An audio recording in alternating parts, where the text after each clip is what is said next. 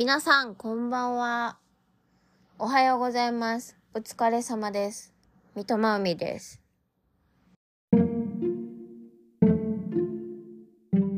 い、ということで始まりました。今日もよろしくお願いします。昨日、その、外出先、えーおー、しっかりして。あの、ご飯屋さん、お昼の間に食べに行くのいいなってお話を最後ちょっとしたんですけど、あの、そう、ファミレスがね、苦手っていう方もいらっしゃるし、まあ中には、えー回転寿司も行きにくいって方いらっしゃると思うんですけど、回転寿司はね、あの、お一人様の場合は、まあ大体多分カウンター席に案内されると思うんですけど、カウンター席で黙々と一人で食べるのも悪くないですよ。やっぱ、あの、同じように、一人で食べる方が気が楽でいいっていう人が並んで食べるんで、やっぱりみんな静かなんですよね。その、最近ね、この回転寿司っていうと、ちょっと話題になったりしてましたけれども、日本では。あの、マナーが悪い方がいらっしゃるっていうことで、あの、社会問題に若干なってますけれども、あの、お一人様の席の方って、その、テーブル席というか、カウンター席なので、目の前はもう、回転する部分、なんていう、レール？なので、その余計なものは目に入んないんですね。だし、そのご時世柄というのもあって、横には基本的に、えーシールドじゃなくて、シールド、シールド、そんな武器みたいなんじゃない。違う、えっ、と、パネル。そう、お一人様ごとにパネルが今あるので、こう、な、パーソナルスペースみたいなのがこう、具体的に分かれてるから、お一人様で回転寿司行くのも結構私は好きです。悪くないと思います。なので、なんかちょっと、ちょっと苦手意識がある方、よほどじゃなければよかったらお試しください。余計なものが視界に入んなくて私は結構好きです。まあ、強いて言うなら、そのめちゃくちゃ隣、あの、相席じゃないけど、隣同士で座るので、スマホの画面とかのプライバシー保護の面ではあんまないかなと思いますね。テーブル席だと、向きによっては見えないですけど、カウンター席だと横をこうチラって見たら携帯普通にこうテーブルに手を置いて見てる分に関しては見えますからね。なのでそこら辺がちょっともしかしたら嫌に思うかもしれないですね。まあ、というわけで、家族で行く、もしくは恋人、友達同士で行く回転寿司も楽しいですけど、よかったらお一人様寿司、私と同じ感じで 増えてくれたらいいなと思います。お試しください。まあ、そんなね、あの、外出先のマナーとかもありますけれども、モラルか。迷惑行為に関してはね、モラルを守るっていうのは、ルールを守るっていうのは当たり前ですけど、個人的にはテーブルマナーも、あの、小学校とか、まあ中学校でもいいんですけど、のうちに、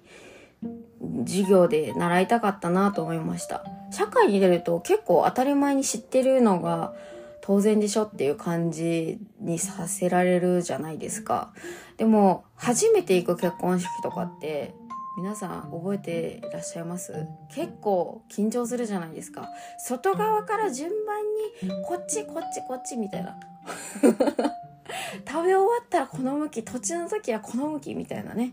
なんか検索すれば今は確かに出てきますけれど、できることなら、そのなんかこうぎこちなさがかっこ悪いと思うので、習っておきたかった。もしくは、あの、家庭でね、当たり前に行くなかなか難しいですけど、そういうフォークナイフみたいな、あの、テーブルマナーが必要とするお食事に、あの、行けてたらいいなと思いました。まあでも家族でね、そういうところ行くと、まあお値段が高くつくのはそうですし、あとね、子供が騒ぐとあれだから、いけないよっていう場合もありますし、あとはもう年齢的にお店があの何歳かお断りっていうお店もありますから難しいとは思うんですけどね。まあ、だからだからこそもう学校の自由選択授業でもいいからテーブルマナー習いたかったなと思いましたちなみにその私はその結婚式をはじめそのテーブルマナーを必要とする洋食って本当にあのめちゃくちゃ厳しいというか何？その服装のえっ、ー、とななんだっけ？服装のマナーなんて言うんだっけ？衣装じゃない。ああ、もうなんだっけな。その服装のね、あの、ルールもあって、テーブルマナーもあってみたいなお店に行くのは本当に数えたことがえ？数えられるぐあ 数えられるぐらいしかないんですけど。そうそうそう。すいません。今ガチャンってなっちゃった。ないんですけど。まあでも基本的にいわゆる高級な料理コース料理もあのジャンクフードも全部とにかく何でも美味しいって基本的に思えるので全部好きです。高級食材もすごいチープかもしれないけど安く済む材料のお料理もどっちも好きです。最近食べたものジャンクフードえー、ポテト ポテトは基本的にどこのお店も好きですねでも最近食べてなくて、ご無沙汰だな、また食べたいなって思うのは、あの、サンドイッチのショップのサブウェイのポテト。あの、少ないんですけど、本数は。入ってる本数がね。少ないんですけど、でも基本的にホクホクしてて美味しいし、塩加減もちょうどいいし、あの、あったかくて美味しい。だから、あの、なんかなかなか私の生活圏というか、行動範囲にはサブウェイがないんですけど、もしそのサブウェイがあるようなところを通ったり行ったりしたら久々食べたいなって思います。ハンバーガーはちょっと、うん、昔マクドで働いたことあるんですけど、それ以来あんまり好きじゃなくて、大好きではないんですが、まあでも最近はね、いろんなハンバーガーショップがあるので、あの食べられる好きなお店もできましてあのまた出てこないぞ店名がねあの海外から来たお店。大体海外から来るよねハンバーガーね。あのちょっと商品名だけしか出てこないんですけど巨大なマッシュルームを揚げたやつを挟んでるシュルームバーガーってやつがありましてそれが好きです。店名思い出せ、マジで。店名、店名、店名。店名だよ、私。店名。えっ、ー、とね、シュルームバーガー。シェイクシャックだ。シェイクシャックでした。シェイクシャックのシュルーバーガーが私は好きかな、一番。あとはなんか、えっ、ー、と、アメリカ牛を売りにしたヘビーなハンバーグを挟んだやつとかが好きですね。最近あるかわかんないんですけど、マクドだったら、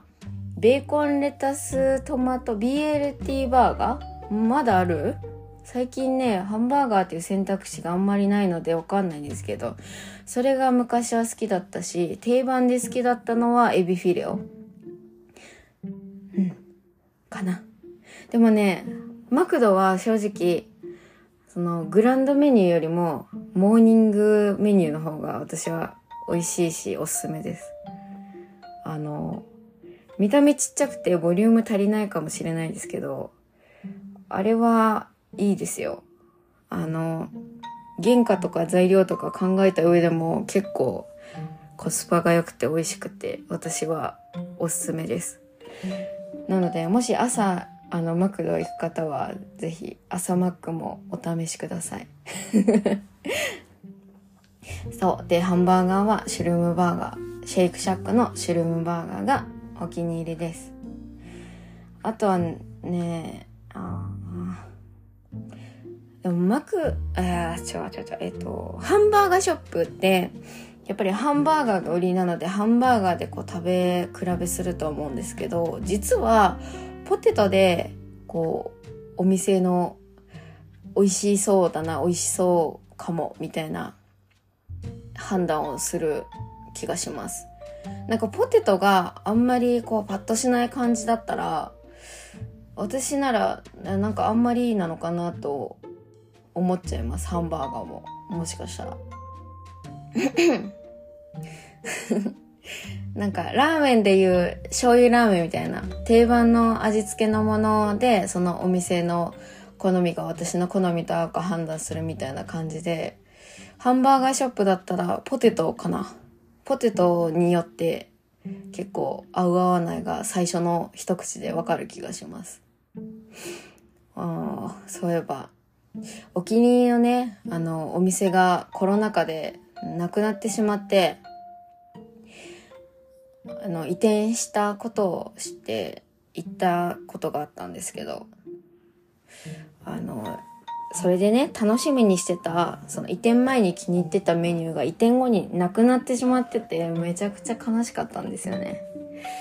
そのジャンクフードとか高級なコース料理のお店とかってやっぱり流行り廃りがあるのでコロナ禍みたいなああいう緊急事態が生じると結構なくなるのも早いしも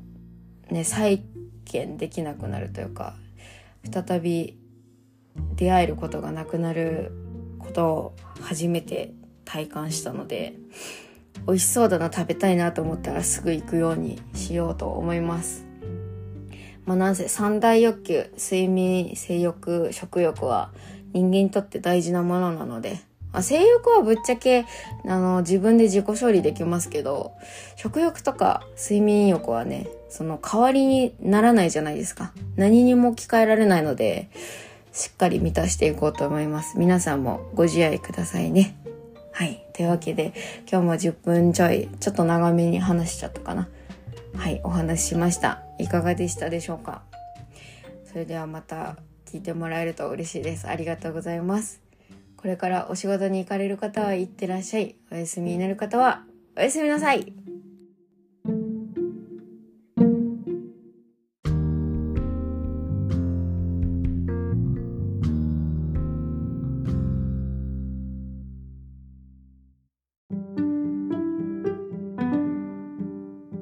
これは私が自由気ままに不定期でダラダラっと喋るところなので大した内容はないかもしれませんがもし何か答えてほしいなというものがありましたらリンクから SNS か何かしら見れるようになってますのでそこから送っていただくか、えー、あとは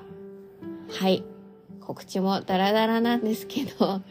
私えサイトを運営しておりまして、そんな堅苦しくないな。うん、会員さん向けにいろんなお写真動画をお見せしてますので、もしよろしければご覧ください。